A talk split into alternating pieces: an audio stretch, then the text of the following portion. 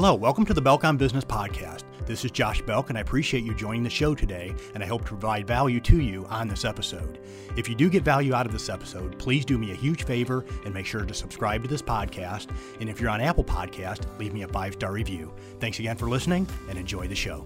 Hello, hope you're having a wonderful day. My name is Josh Belk. This is the Belk on Business Podcast. Uh, today, we're going to approach the topic, and one I get asked quite frequently, and I think this really gets to the point of understanding uh, is your is your one of the first steps in understanding if your business is profitable. I'll talk about that in a future podcast. Uh, but we're going to talk a little bit about today as far as what should I pay myself.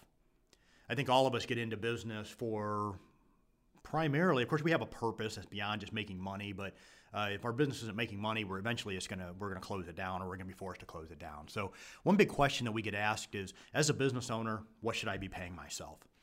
And uh, the, this is not necessarily an easy question to answer because the question many times is it depends. What are we trying to do here? Uh, we're talking about tax strategy, we're talking about taxation, tax compliance. Uh, then we talk about we use this word reasonableness. Okay, uh, so that'd be one way that we look at it. Uh, if we're talking about um, uh, what, what you need to take out of the business, that becomes a little bit of a different conversation. Uh, but essentially, when I have this question of of what should I be paying myself in my business, we many times uh, go through many different steps uh, to try to determine what that number should be. But uh, I think most importantly, uh, when we begin to have that conversation, it really needs to be held in light: is is my business truly profitable? Uh, I know there's a big craze out there, uh, you know, as far as you know, setting up all these bank accounts and and having an owner's pay account and all these different accounts set up and have these accounting hacks out there and, uh, and and that's all fine and good. I guess there's a place for that, especially if it's a if it's a small business and you're having a difficult time with the discipline aspect of it. But if you're if you're at all if you you know have half a, a mind for business sense, uh, I, I, don't think you need all that. I think uh, it, you really need to kind of simplify matters and really kind of look at uh, if you can't pay yourself in your business. Okay, if you have to use some sort of a hack, then I'm gonna probably guess that you really don't have a functioning business. Okay, or whether or not you have a business at all. So, trying to determine what you need to pay yourself, here are some things you need to consider. Uh, first of all, uh, what would it cost to replace you and your duties in the business? Okay, uh, owner's pay is not a separate category in a business.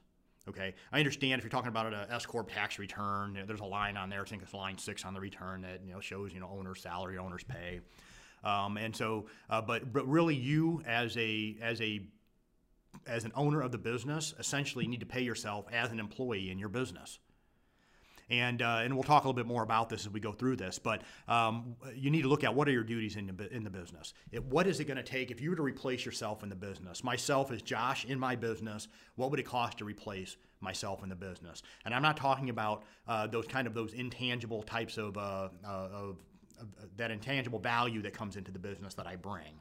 Okay, but I'm what I'm talking about is the day to day task that I perform in my business.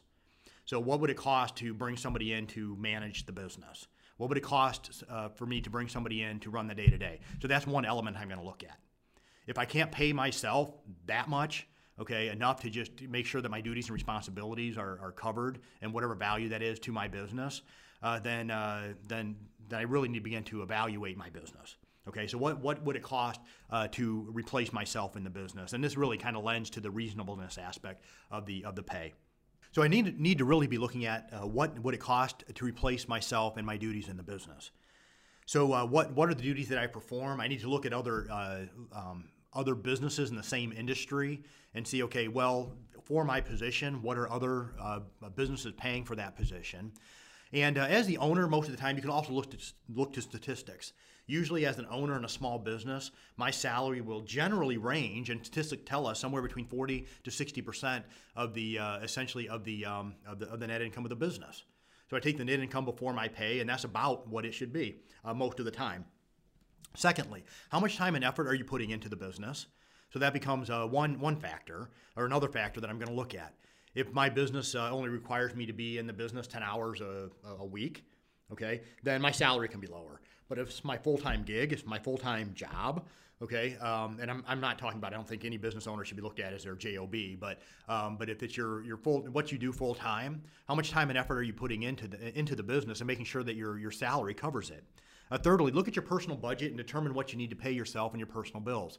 And this usually is one of the first questions I'll ask. Okay, uh, you need to take a look at your personal finances. It's not fair to my my employees, the people that I'm bringing on, if I don't have a lifestyle that's under control.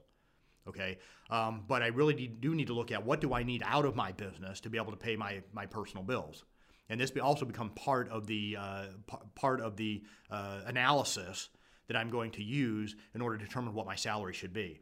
So what would it uh, what would it cost to replace my duties in the business? How much time am I spending in the business? And then what do I need from the business? And I think uh, uh, we also need to look at the taxation element of it. Look at the taxation uh, element. Is my salary high enough to cover my tax liabilities? And this is something I, to be honest with you, I never, I, I rarely ever hear talk about. Uh, and it's something that uh, it, for our client that we talk about regularly.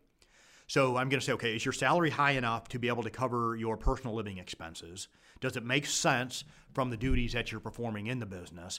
But also, I want to structure that in a way to where I'm not having to use another accounting hack to put uh, money into a to a savings account or a checking account somewhere to pay my tax liabilities.